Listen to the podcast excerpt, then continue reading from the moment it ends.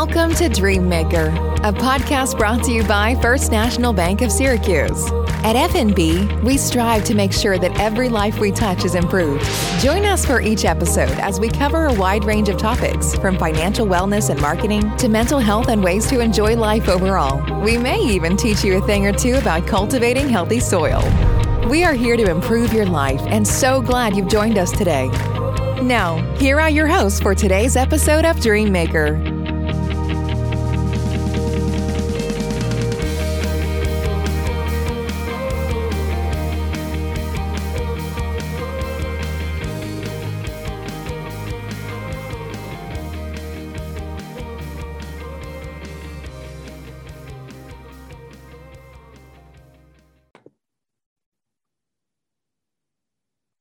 Welcome to episode two of season number two of our Dreammaker podcast. I'm Chris Floyd, President CEO of the First National Bank of Syracuse.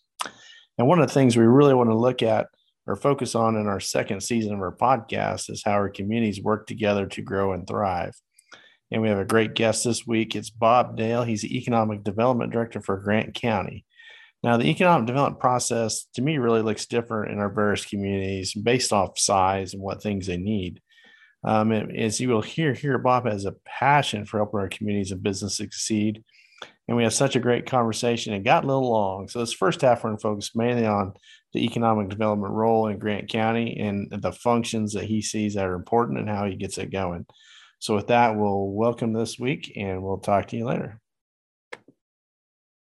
All right. Today on our podcast, we are lucky to have uh, Bob Dale. So, Bob is the Economic Development Director in Grant County. Um, also, if you listen to KUOY, he has the Get Up and Go show in the morning and the voice of the Ulysses Tigers. So, and at the, the other night at the um, uh, home products dinner, I think the comedian said Bob has seven jobs. So, hey, Bob, you might kind of introduce yourself and let's figure out these seven jobs you got here. Well, um, yeah, it seems like a lot of jobs anyway. Uh, thank you for having me. I appreciate that. We um, uh, we have, we've got a lot to talk about here today. I, I think it's um, it's an interesting subject we're going to get into. But uh, I was born and raised uh, just across the border in Holly, Colorado, and uh, grew up there. Um, after getting to graduation and not having any idea what it was I might be good at. Uh, I did have a teacher recommend, uh, thought I might be good uh, being on the radio. So I went off and uh, went to broadcasting school in Phoenix, Arizona. Uh, worked in, um, after graduating, immediately got a job, worked in Arizona, New Mexico, uh, then moved back up here to this area and worked at in Garden City at KBUF, Q97, KWKR, KIUL. Uh, I worked at basically all of them uh, in Garden City at one point or another. Then um, I kind of got uh, a wild hair and decided um, I had always wanted to be a part uh, of the military and serve my country. So at the ripe old age of 29, I joined the Army as an enlisted man and um, went to basic airborne school and then to um, uh, my training. I was trained in psychological operations, which is basically the Army's, Army's propaganda wing. Uh, it was uh, it was kind of fascinating, and uh, that was stationed in North Carolina got out of the service after four years, went to Wilmington, North Carolina, worked the radio business there for uh, four years. And then uh, here's the funny part of coming back to Kansas is that in 1997, my parents were celebrating their 50th wedding anniversary. And I had been away from home for a long, long time. And I thought, well, maybe it's time I go back and spend some time with my parents. They're not going to be around forever. And um, turned out I was wrong because I came back for their 50th anniversary and then we celebrated their 60th anniversary, then their 65th anniversary. And uh, and I think they got to uh, 60, I think it's 67 years together uh, before my dad passed away here about three years ago. and because uh, I my plan was, you know, once my parents pass, I won't really have anything tying me to this area anymore. I'll I'll go and explore the country again, and uh, here we are. So still here, and uh, been in Ulysses uh, basically since 1997, and uh, managed the radio station here for uh, 15 years, and then decided to just make that a part-time part of my job um, the economic development, I was serving on the board for the economic development. And when we went through three or four interim uh, directors, I finally said, Well, what does this pay? Because I think I can do that. And I took it in uh, May of 2013 and I've been doing the job here ever since, or not doing the job as some people would claim. yeah, that's uh, um, it is one of those jobs. I think it's hard to see kind of. I don't know. It's diff- hard to explain, but it's uh, not the easiest job in our communities by no stretch. I would think, but well, every, everyone has their interpretation of what an economic development director should be doing and everyone has their own idea of how it should be done but it's a it's a really superficial idea and i mean i had my own thoughts uh, coming into it. And i was fortunate enough to be able to go off and do some actual training in the uh, economic development uh, courses and arena and got some real good background and history and training, uh, which kind of gave me my direction forward from there and a much better understanding of what it is we're trying to accomplish on a day to day basis. Because believe it or not, um, large corporate retail and manufacturing businesses aren't just standing in line out at the city limits waiting to uh, to build facilities here. So recruitment becomes a really a small part of what we do. And I think recruitment is what most people believe we are doing or should be doing. Right. Everybody kind of wants that next kind of their favorite restaurant, I guess. Their favorite restaurant, their favorite store, yep. Target, Walmart. Just a so, pop right yeah. yeah. Yeah. Well, one of the things, you know, is getting to know you over the years and kind of, you know, like I say, growing up in Holly, you know, I grew up in Johnson and, you know, our bank locations, you know, where Ulysses is kind of the middle size, you know, Johnson, Syracuse, you know, pretty small communities. And, mm-hmm. and, you know, growing up like that, he's like, you know, just, lo- you know, I love where I grew up at. And I think sometimes it's hard to realize like, well, why doesn't everybody else would like to live here? And there's some challenges, you know, either way, but so that's kind of the challenge I think for for our community is how do we keep growing? Because um, I was looking up, and you you know you've been around probably you know I think probably 2008 2009 probably for like our county valuations was probably the peak for us mm-hmm. you know and then so a lot of our county funding was based off you know oil and gas primarily and probably especially from you know i don't know stanton county was grant county and the yeah. ones south of us, you know, really relying on that. And that's kind of about disappeared, I guess. And so changes how we have to fund ourselves and things like that. So you think, man, we got to get things growing in our tax base. And I guess unfortunately, people don't just kind of drop down and say, congratulations, here's a new business. Um, yeah. What do you think we ought to, I guess, as your role that, you know, what are the big things in your role do you think helps with that and why that's important? Well, uh, that's really the ultimate question because uh, when you mention the tax base going away, uh, the oil and gas revenue, and the other thing we have to consider here is that the water, you know, people keep saying the water. Uh, let me back up. If you went back 40 years ago in this community, people would have told you by 1990 we were going to be out of water. By 2000 we're going to be out of water. By 2010 we're going to be out of water. Eventually we are. We don't know when that's going to be, but uh, water is going to be an issue. Oil and gas revenue is going to be an issue.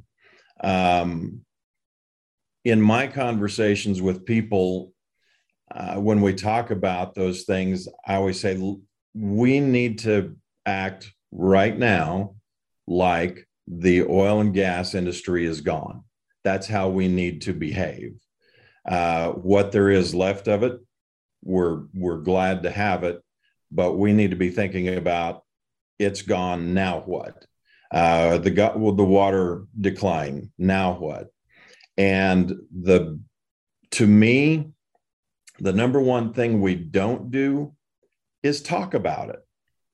And we don't talk about uh, the challenges. We don't talk about the solutions. We want we we might get on social media and tell everybody uh, what geniuses we are, but as a community and as our municipalities and our elected officials and uh, the movers and shakers, they're the ones who need to be talking about what our communities are going to look like 20 years from now, 40 years from now, what we want to be, and how we'd like to get there. Now, we're not always going to succeed, but the process of working through that moves us down the path of saying well this is this is the direction i see things are going. This is what we'd like to try to do.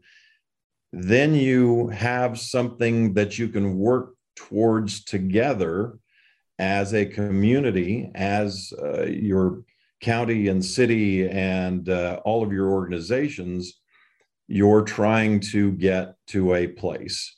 And i think that's one of the things that we just don't have those conversations.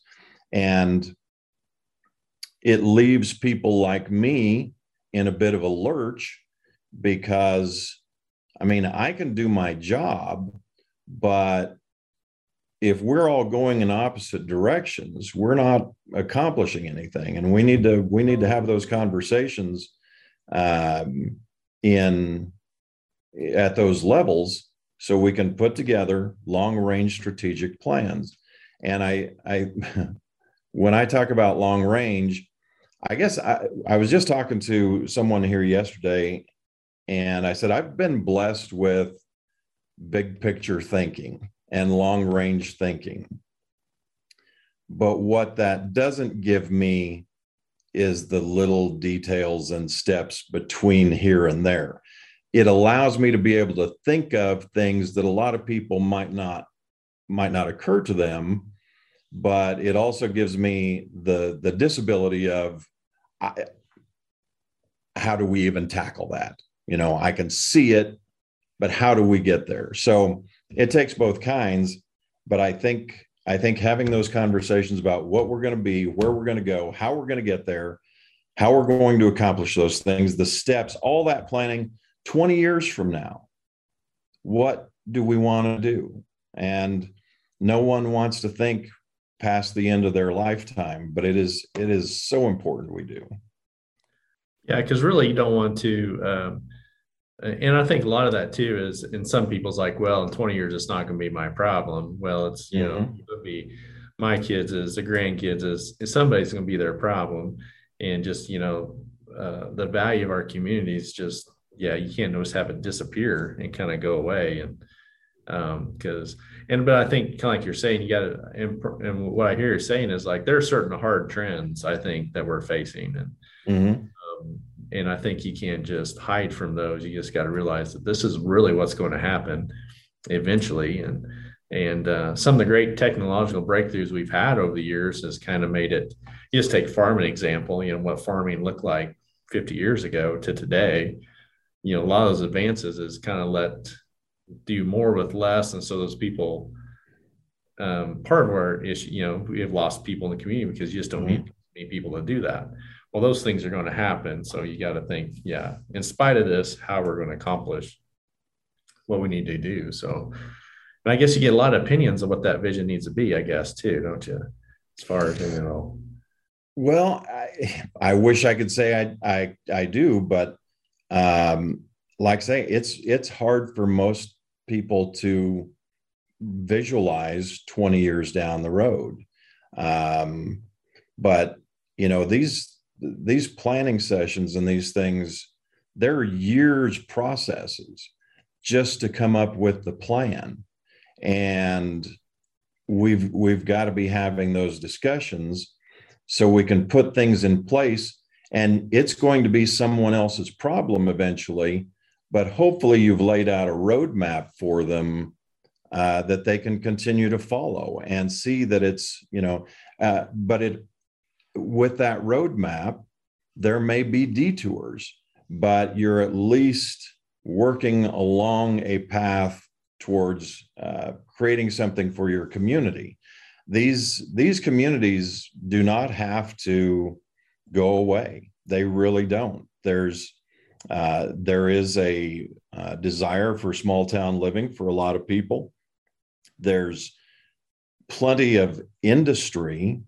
Um, and, you know, one of the things I always like to, uh, whenever I talk to a politician, somebody from Topeka that hasn't heard it before, uh, I like to remind them of the amount of the state's revenue that's generated in Southwest Kansas. And then also remind them that if you like having that revenue come from there, then someone has to live there and someone has to be there to produce those things. And as long as you keep shoving money at the I 35 corridor and neglecting this part of the state, then that revenue that you're shoving into the I 35 corridor is going to disappear. You have to, uh, yeah, we don't have a high population. So putting in a big four lane highway isn't going to have near the traffic it will in the eastern part of the state. However, we still need those things to produce that revenue. Uh, you know, it's we're the airline industry of south of the of southwest kansas basically and so we've got to have those resources evenly distributed because someone's got to live here if we're going to continue to generate those things. And so i don't you know i don't see it as a as a bleak future. I think it's going to be different. Um, i think we're going to see some outward migration from a lot of the uh, urban areas who are looking uh, following COVID and the riots and the violence and the and the whole thing that went down in 2020. Uh, people are looking to get out of there. There are a lot of hardworking uh, Americans who live in those cities who have just had enough, and they're looking for places. Uh, COVID also uh, exacerbated, uh, not exacerbated, but expedited. That's the word. That's the X word I was looking for expedited remote working. And people are realizing, well, I don't have to live here in this place that I don't like in order to do this job. I can live wherever I want. So we need to be preparing for those kinds of things and being ready. You know, it's kind of weird. You think about 20 years is like, well, that's a long time in the future, but it's pretty easy to turn back and look back 20 years. Like, yeah. what, what were we doing then? and how does that affect you know it's yeah it's not as long as you think either but i like your point about the covid deal because i think um, one of the things that i've noticed and until and still i don't part of me that kind of frustrates me a little bit is you still have um, the supply chain issues and i think yeah. um, who was it um, i can't remember what deal i was listening to but they're talking about you know talking about strategic planning and you know, like take FedEx, what's their big worry or UPS, one of those shipping deals. And, and, and you don't think about it, but they said, you know, uh, with something like 3D printing, for example, you know, it's like, you know, I don't have to wait for this part to come here where we could just print it right here, uh, whatever. Mm-hmm. And all of a sudden they're out the shipping. Um, and so I think there's some, um, maybe a pretty good opportunity is you have those, um, things that got made wherever and got shipped around the world that at some point people's like i can't there's not enough resiliency in this system that we're better off doing those things as local as we can anymore versus so far away maybe absolutely yeah something like that you know one of the interesting that you just mentioned that because um, just today and also in my spare time, I'm kind of the local uh, sound engineer and PA system guy for the community. I install them and repair them and help people with them. Uh, but just today, I needed to order a, a connector uh, to go on a end of a wire for a, for a, a headphone connection, and you can't buy them. I, I, I mean, they're even hard to buy in Garden City.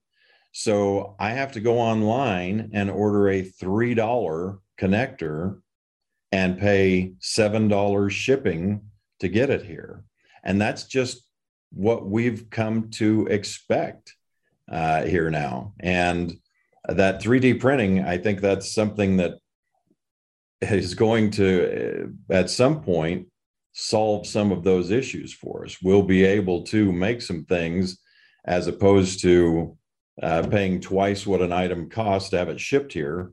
We can have it made here. Right. Just hit the button and go. And then, yeah. Yeah. I, yeah. It's hard. And too, it's hard to envision. Like you said, I think that's where it gets tough is like, you know, 20 years ago, you never imagined the iPhone or what that mm-hmm. Could do or Samsung, whatever kind of version you have. And then seeing what it can do and even what it's changed since we've they've started making those it's like it's hard to think of what technology will look like but yeah. kind of got to maybe like say lay the groundwork of what maybe could happen.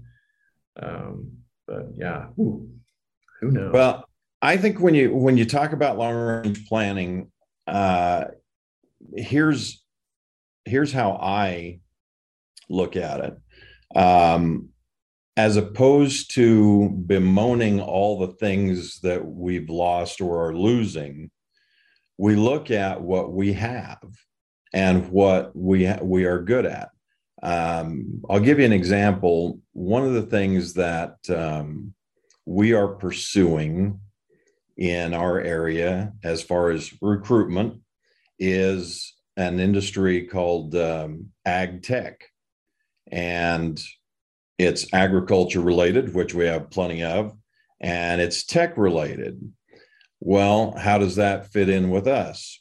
Well, here's the thing we have land, we have uh, excellent uh, internet. Um,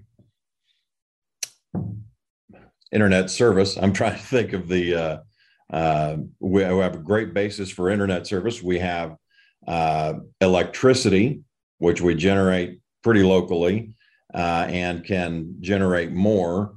So this is a this is a industry that uses very little water uh, and doesn't require uh, any of those other things that we're losing. So we're trying to target some industries that need what we've got, uh, as opposed to targeting industries that maybe we want or are the or are the um, the choice apple from the tree.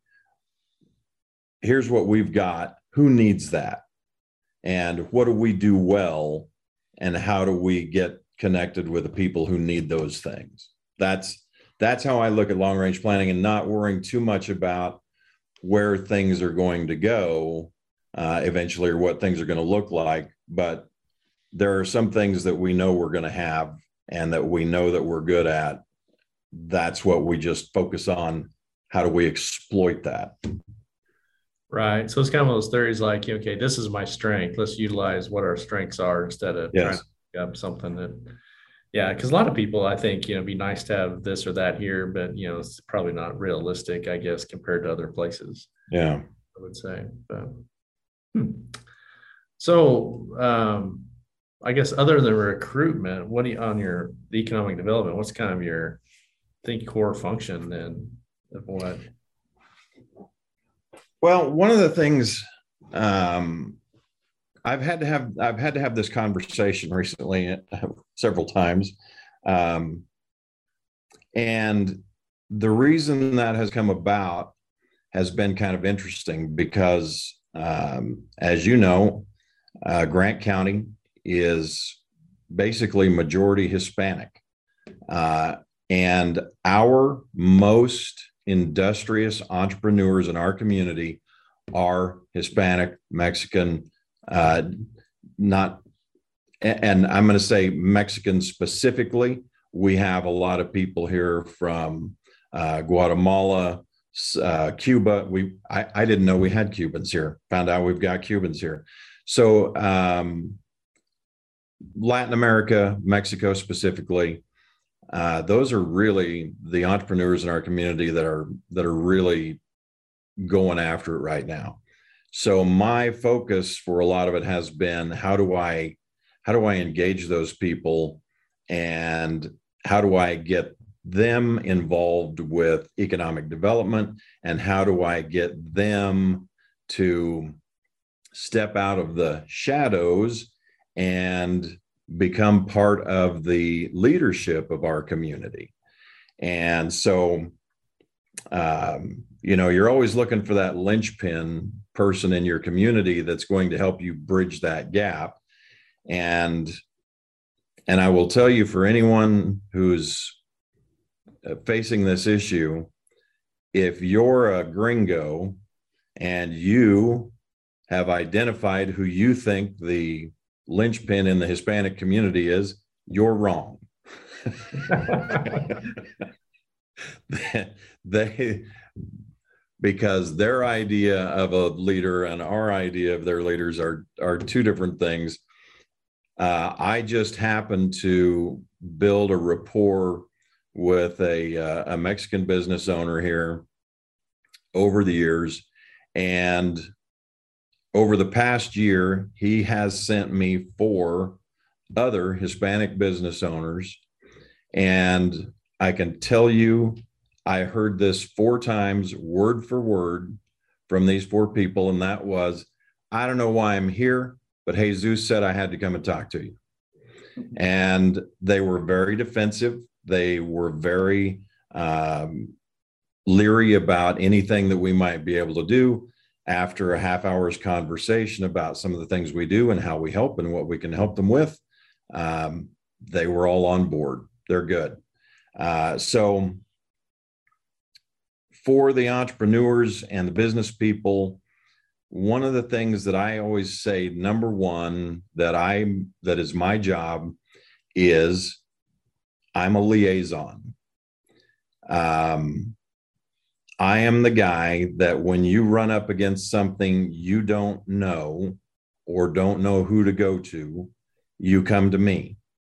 And it's my job to maintain those relationships with the elected officials, uh, the power players, the state officials, the state agencies, it's my job to maintain those relationships and be able to connect you with uh, those people. And when this person says no, we know where to go around that to find someone else.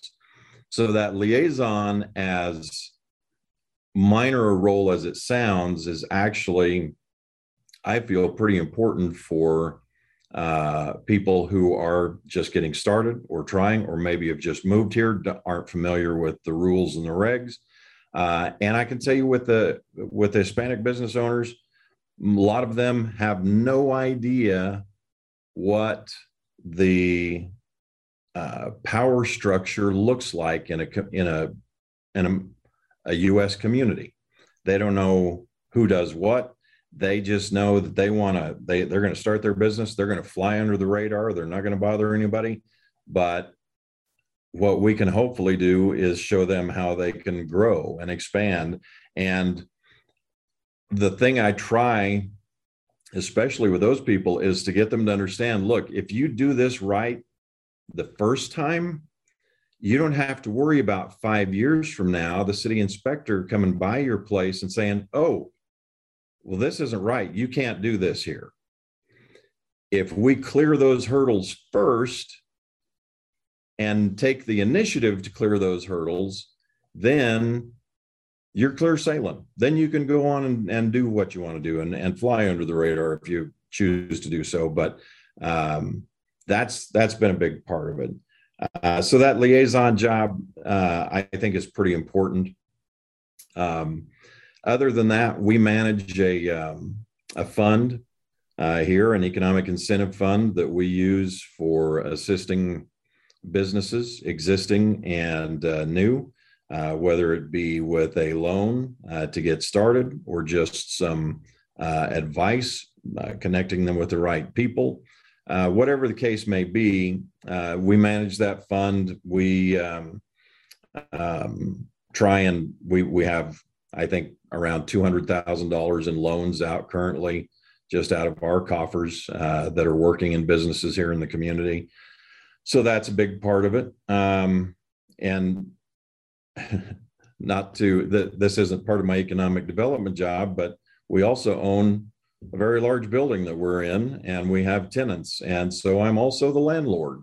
And, and I change the light bulbs and uh, do all, all, that stuff as well. But uh, it's it's really kind of multifaceted what we do in economic development. And and i can sum up the rest of my job with this.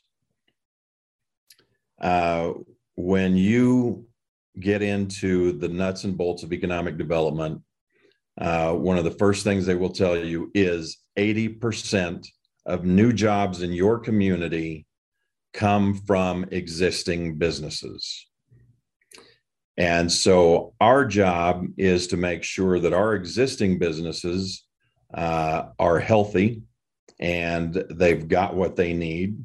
And remember that your most prized company in your community would be your neighbor would love to have them. So don't take your existing businesses for granted. Uh, make sure they're they are taken care of. They've got what they need, and and I guess the rest of it comes down to my philosophy is we want to make Grant County a great place to do business. And if it's a good place to do business, and when businesses look to come here, they talk to other businesses. And if they tell them yeah, this is a great place, then that goes a lot further than Bob Dale saying, hey, yeah, we got a great place. You ought to come here. Other businesses tell them that that that has a lot more weight than anything I can say. Oh, right. Yeah. Nothing like a good word of mouth referral. Yeah. So I like your that liaison role you're talking about because, like, well, I think he was talking about another deal the other day about how, you know, a lot of times in a people start a business, they got an idea, and then using it as they get to going, and they find those roadblocks or mm-hmm. actual rules and regulations. And and uh, yeah, I can see that'd be a lot easier to hit that, uh, get it right the first time, or as much as you can anyway. And sometimes yeah. that's part of growing, right? As you grow a business and add employees and do things like that, then exactly that, that changes. But uh, yeah, that seems that's pretty important. Now, so um, am I thinking here? Um, you mentioned, um, you know, Hispanic community is a big part of, you know, really our all of Southwest Kansas. Yeah. Um, and I think I'm pretty sure you told this story because I repeat it all the time from way I can't remember how many years ago back I heard you say it. I think, but you know, one of the things I think we've seen is, um, and you were talking about, you know, um, historically, we almost as kids were growing up, it's like you need to get a job at the gas company. You need to get a job mm-hmm. at, you know, there's some great places to work, like as Pioneer Electric or Pioneer Communications. You know, they have great benefits, da da da. And they lost that entrepreneurial spirit. I think is the story how you told it. Yeah, correct. Yeah, we're breeding we're breeding the entrepreneurial spirit out of out of our kids because it's hard uh, and We'd rather they go off and get a good, secure job with good benefits. And we have had that advantage here for a long time. In Ulysses, we're home to uh, the telecom company, we're home to the electric company, we're home to uh, all these gas companies, we were home to so many things that that's what we wanted our kids to do. The Hispanics, not that way. They they want to work and they want to be their own boss and they want to make money and they want to hustle and um, they're they're not that interested in a cushy job uh, with a with a nice retirement. They uh, they really want to build something for themselves and for their family. Um, I'm not saying there aren't any Anglos that want to do that, but uh, the real emphasis, because we've had the luxury of the, having those uh, companies just be here. Um, but you take some communities like um, Syracuse and Leoti, those small communities who've never had those advantages for the last 50 years, they still have a lot of entrepreneurs in them. They have people who are looking, how can I slice, cut out my slice of the American dream? Uh, and so they they still do. We've kind of bred that out here uh, in some of our communities. Yeah, and I guess too is like there's nothing really wrong about wanting a job like that, but I think No. does, there's just a different mindset. I think that, like you said, you lose, and then when it comes to okay, now what I do, then it's like yeah, yeah, you look for too much easy stuff. I guess I will say, but You get to the point, gas and oil's gone, water's gone. Some of those companies aren't here anymore. Now what? now what? Yeah, exactly. So um, one time too, because talking about Hispanic community is interesting. Because um, before we started, we was talking about the census Mm-hmm. Um, and how, and I was is kind of researching some stuff, and you know, we all want more people in our communities, and even maintaining what we in our communities is kind of a start with. And and I was looking up, you know, like Stanton County is down ten percent compared to 2010. I said that Hamilton County is down five. Grant County down eight, and you were like, "There's no way." And even has Finney County decreasing, and you know, it was you know, so with our bank up there, it's like they're they can't build enough homes. Like I don't think it's down. What were your thoughts on those, or why?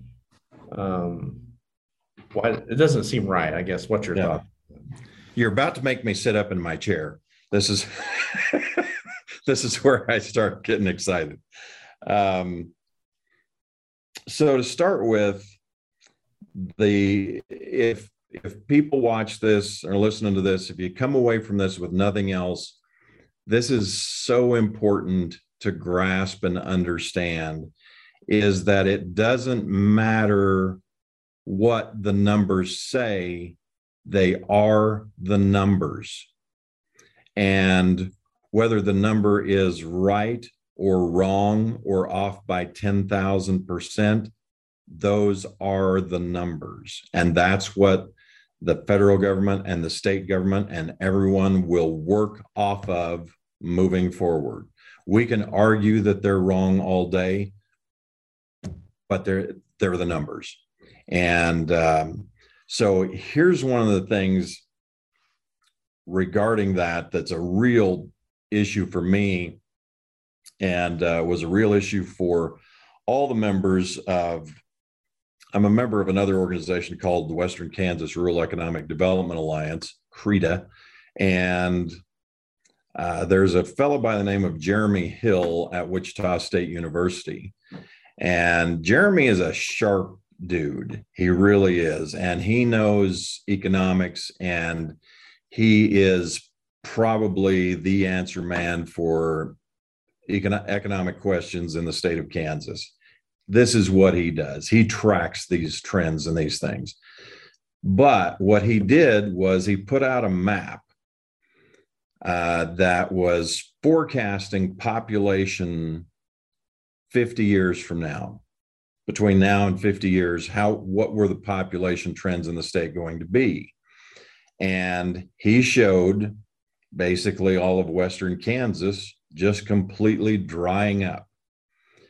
And while that, and, and he will tell you to this day, that's what the numbers show.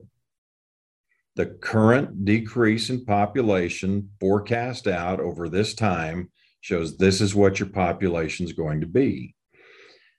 And our argument to him was you can't publish a map like that because it becomes a self fulfilling prophecy. Because when you tell people that the population of Ulysses is going to be 4,000 people or 3,000 people in 25 years, they're going to say, well, we don't want to locate there. Uh, we're going to go somewhere where the people are going. There's no way to reverse that trend if you're publishing things that say this is this is what it's going to be. It becomes a self-fulfilling prophecy, and it's infuriating to us that that map is out there. Um, so those are the numbers, though, and that's what we have to deal with. And when we talk about the census, it is it is so important that we get counted. Uh, and we ran a pretty good campaign here in Grant County, and we had a reasonable response rate. But we know just like you can look at Garden City until its population is bigger than, than it was 10 years ago. Here in Ulysses, when we look at all the key indicators, we haven't lost any population. Um, we have gained. Now, what we have gained is going to be uh, a certain segment of the population that isn't all that jazzed about turning their information into the federal government. And um, I had a conversation. I, I, I got hooked up with this family here, the Pineda family, and um, they are some go-getter entrepreneurs, and they're really good people. And I was talking to Juan about it, uh, about some of the issues we were facing, and we got to talking about the census, and or uh, what we were talking about is uh, trying to communicate to the Hispanic community, um, you know, why why is there a mistrust? How can we bridge that gap? And he said, um, you you mean kind of like on the census where they say um, that we can go ahead and fill that out and nobody's going to contact immigration. And we know that's BS.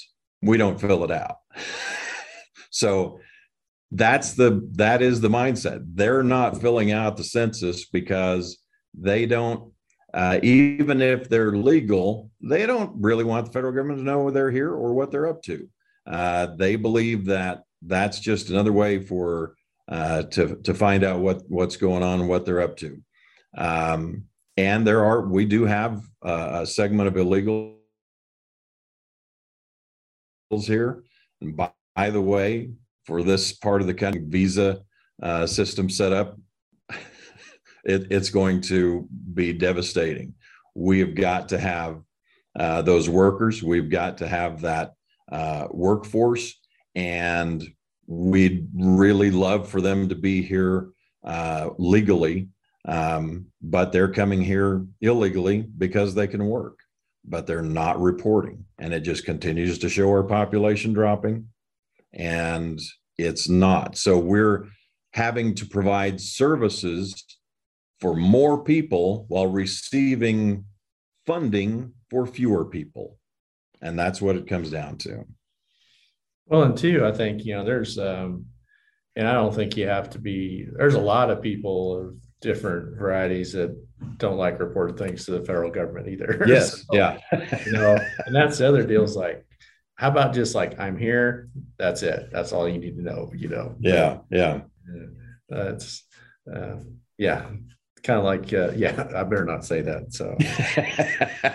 but uh, uh, so that does make it a challenge. So so I guess how do you see um, the best ways? You know, talking about okay, reality is, and, and, you know, the the strength of that community. How do we help them, or what do you think are the biggest things to, um, I guess, make a part of the community and how to make it more successful? I guess, or help grow our economy. I guess it's it's not an easy answer and uh, well, I should say it's an easy answer. It's not easy to attain, but it's about relationships and um, and building trust and finding those people and uh, making sure they know they're seen.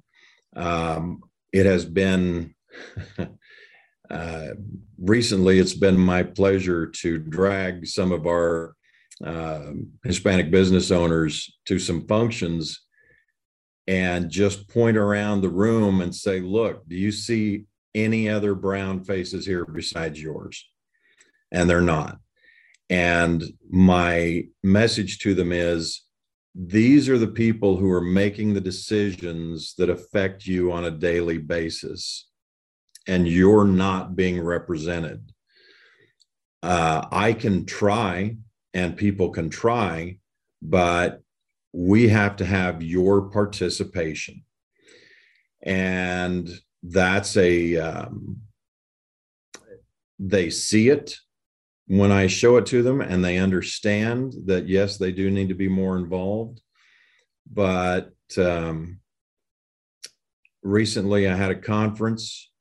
I invited nine of our of my Hispanic business owners to be there to talk about engaging the Hispanic uh, business community. Uh, three of them showed up, and one of them, after about an hour of discussion, said, "You know, and he had pointed out there were no brown people in the room except those three. And, but he did come back and finally say, look, we're, we have to be responsible. My people have to be just as responsible for this as you. Because look, Bob invited nine people here, three of us showed up. We had an opportunity to address the issues and we decided we'd rather be making money and and that's you know building those relationships and getting those people to realize that they can have a say in the future of their community um, i think they don't believe that i think they come from a culture and a country that did not allow them those opportunities. And all they have to do is get involved and become a part of it, and then they can have a say. Um, they're not, a lot of them aren't really concerned about that, but they, because they don't even know it's a thing. They don't know that they have a chance to have that. Uh, that say in, in how things go and how things are done. Uh, but just building relationships and it's slow and it's tedious and it's uh, and it takes time but um, they're they are industrious and um, and like I say the, the um, one of my members of that panel said specifically he said I took time to be here today and I didn't want to. Said, I should be out making money because I'm not making any money sitting here for two hours in this panel. And so that's their priorities. And it was kind of funny because at the end of that, I think this one particular panel member, you could kind of see the realization growing with him that I I'm probably going to have to be that guy. I'm going to have to be that guy that helps bridge that gap and helps get the people involved. Uh, and it really did. I think it really kind of dawned on him there towards the end. So, um, you know, it's it's about economic development's about enthusing your in, in, in enthusing your population and getting them uh, to believe. Uh, there is so much negativity in our communities. And there's so much of seeing only out of one eye with so many things. Uh, to illustrate that, I had a, I just happened to bump into a guy and I said, Hey, how's it going as I was passing? And he decided that was an opportunity to tell me all the things that were wrong with Ulysses and all the stores that are closing and all the empty houses that we have for sale which by the way, we have fewer houses for sale for the past year than we've ever had. We have a lower inventory of homes for sale than ever. Um, but he decided it was his opportunity to tell me all the terrible things. And he went on and on and on and on. And then, of his own accord, without any prompting from me, said, But you know, so and so opened up a new business and oh, and there's that new place over there. And then he went on to name five new things that had just happened recently in the community. And, but it's that negativity up front that everyone sees. And a, a great example is a story I tell all the time. Uh, we were doing we were doing a function in the parking lot of our Shopko, which had just shut down at that time, and a person from another community drove up to see what the function was about, and they decided that was the time to lament about oh, Shopko closed, and these small towns, everything's closing, and people are, you know, the population's moving away, and these businesses are going away, and went on and on. And I pointed across the street and I said, Did you see our new Casey's? It's right there. Remember what used to be there? It wasn't pretty, but we've got a brand new Casey's. Yeah, but you know, just so many businesses leaving people only want to see that bad. They want to see the bad because it makes them feel better somehow that, oh, things are just terrible. And that negativity is a killer. It really is. It just permeates. Um, one of the things, and I'm gonna I'm gonna switch courses on you here, Chris, because that reminded me of something else that um, I think most people listening to this probably know, but there is a large portion of the general public who does not understand that businesses, all businesses, are owned by someone.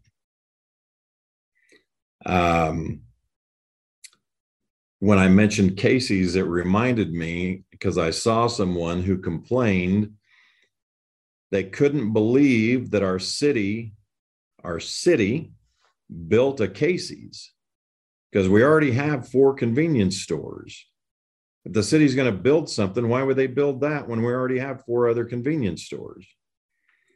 And and that's not the first time I've run across that. It happens all the time. People believe that if we want a Target or a Walmart, all we got to do is build it and and it'll be there.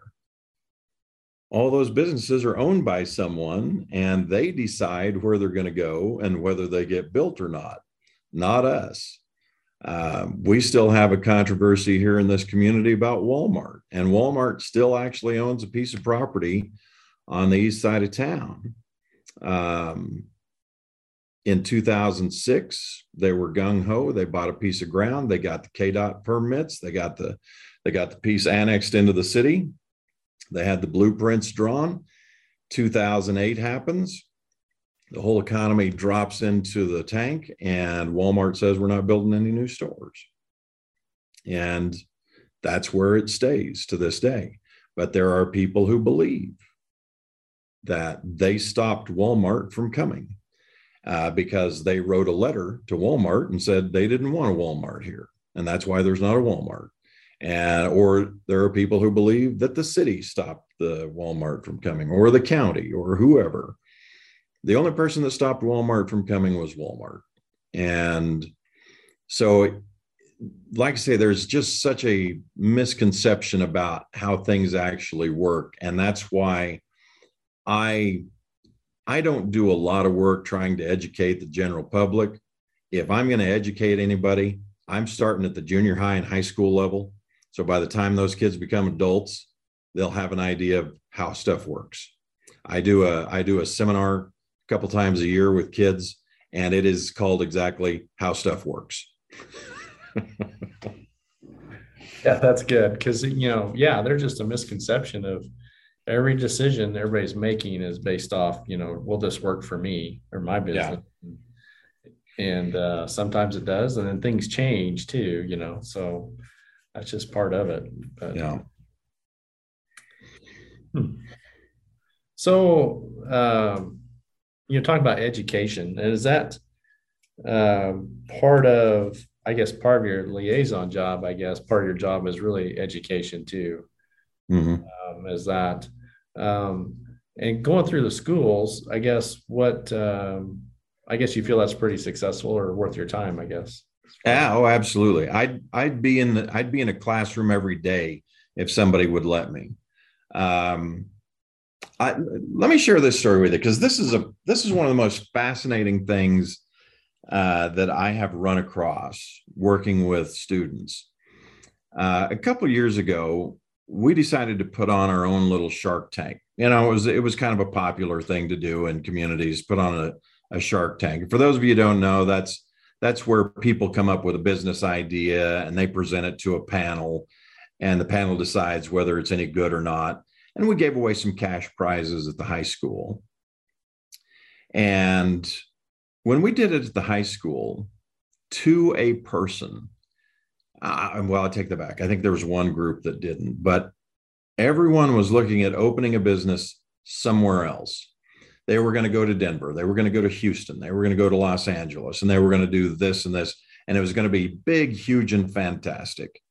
And it was um, it was a little disappointing, but what it's what we the reason we do it is to try to keep, teach kids something about entrepreneurship and how it works and and and not necessarily to in, to encourage entrepreneurship which we'd want to but to better to to allow the high school students to better understand what our local business owners are going through on a day-to-day basis.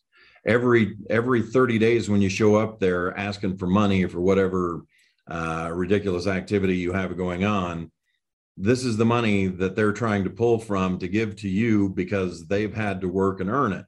So to give them a better appreciation of what business owners uh, have to fight through to become successful now comes the interesting part of the story a couple years later i'm invited to the middle school um, seventh, seventh and eighth graders. And they, one of their teachers decided to have them all come up with their own business that they wanted to start. And every single one of the middle school students looked within our community and found something they felt we needed. It wasn't uh, you know, it it wasn't um, fancy shoe store in Houston. It wasn't a sports bar in Denver. It was a dog walking uh, service. It was a babysitting service. It was a barber shop. All of them were located in Ulysses. That was their plan. They saw, they felt there was a need for these things in this community. And I thought that was such a fascinating find to see high school kids who are looking to do giant, grand things in the city. And our junior high students were still thinking, what can we do here? What do we need here? And how can we make it better here? That just blew me away, the, the contrast between the two. I thought it was fascinating. That's interesting because I did, you know, made me think of, and uh, I'm getting too old, I think, Bob. I can't remember where I hear all these stories, but um, I think there's something naturally wired in us that, like, your creative ability actually get, goes away as you get older. Mm-hmm. You know, and and uh, you know, like for example, you might have a high school kids like, or even us as adults, like, you know, what can I make out of this paperclip? And give it to you know kindergarten kids like well maybe the paper clips made out of this and i can make this out of it. And yeah. Amazing how sometimes it's i don't know if it's just um, getting jaded as you get older in life or or what it is but i think you kind of start maybe that's part of what happens in our communities is you kind of start thinking smaller as you get older or something and you know but i think you know kind of like you said you know got those kids and junior high thinking i can do something here you know yeah. Yeah that's interesting. So yeah with the with students i uh, uh, and, and, kind of the impetus for that was uh, our chamber director marita hauser and i were discussing one day because it came up again like how do we you know do we need to run another campaign about shop at home? Do we need to how do we convince people how valuable it is to themselves and their community that we shop at home? And i said and and just there i said look i've given up on adults. Uh, there's no changing their mind about that. What we need to do is get into the schools and talk to the kids and I've had a couple of real eye opening moments with uh, high school students because what I do is I, re- I make it something that they care about. And a lot of high school students have jobs. And so I'll ask them, How many of you have jobs? And they'll raise their hand. I said, Who here works at Sonic? Okay, you work at Sonic. Does anybody here work at the grocery store? Yeah, I work at the grocery store. Uh, and then I say, Have you ever taken the money you've earned at Sonic and bought something at the grocery store? Well, yeah. Okay, so you paid your friend's wages, you helped out your friend. Have you ever taken your money from the grocery store and bought something at Sonic? Well, yeah.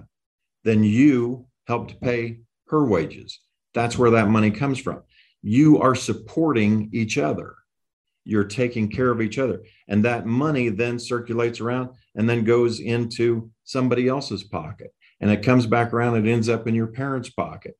Um, and that was, that's really kind of eye opening when you relate it to, well, you get money, but yeah, I go there and I work and they give me money. Of course they do. Now, when you go to Walmart and spend that money you earned at Sonic, did any of your friends get any of that money? No, they didn't. So it it's really eye opening. And I'll tell you one of the other questions I ask is, has anybody here got any money? And kids be like, I got three dollars or I got ten dollars. And like, all right, where did you get that money? From my parents. Okay. Where did they get that money? From from their job. Okay where did their job get that money to give to your parents? And each time it takes a little longer for them to think through the process. and Like customers, right? Um, so then, where did those customers get the money to give to the your parents' job from their jobs? And you just start drawing a circle around that the money in the community circulates. And when you take money out of the community, no one here gets that or benefits from that. And then you start talking about sales tax and uh, and municipalities, and you ask them what happens when you go into your house and flip the uh, turn on the faucet, water comes out. Do you know how that happens? The city takes care of that. They make sure there's water at your house. It comes out every time you, you turn on the faucet. When you flush the toilet, where does that go? I don't know. Well, it goes in the sewer and it goes out. The city takes care of that. It's, um, you know, those kinds of things at that level, you can you can see the lights come on, uh, and so hopefully any of those kids I've talked to, when they become adults, they don't have to be told shop at home. They understand the benefit of it. And so that's that's where I'm doing a lot of focus. Yeah, that makes a lot of sense because I think, you know, and it kind of goes back to a little bit of your comment about, you know, where did the city build the KCs or whatnot. But yeah, you know, sometimes I think some of our public, it's a general impression that um, the grocery store will always be there. Yeah. Or, you know, and of course, like, you know, I was here long, but I remember as a little kid, the Duckwalls that was downtown, maybe the building you're in, you know, yeah. you know, it's like, why would it not, why would they ever leave? It's like, well, they got to be able to survive or they don't. Yeah. And, uh, you know, some of the things I think we just take them for granted, different institutions and there's, they don't have to be here. They don't have to stay and we have yeah. to support them and, and make it worthwhile. So. Hey, thank you for joining us this episode of our podcast and be watching here. Our next episode, we'll finish our conversation with Bob and we get a little more into what he sees how he helps ex businesses on more individual level basis and improve and whatnot. And so a really neat conversation. So we'll get that finished up. But thank you. And you guys have a great week.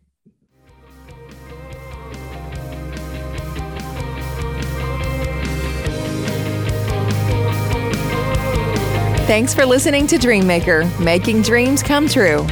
We'd love to connect with you. Find us on social media at FNB Windmill and online at fnb windmill.com. Heard a topic that could enrich someone else's life too? Be sure to share this podcast with friends and family and check back regularly for new episodes or subscribe so you never miss a show. See you soon.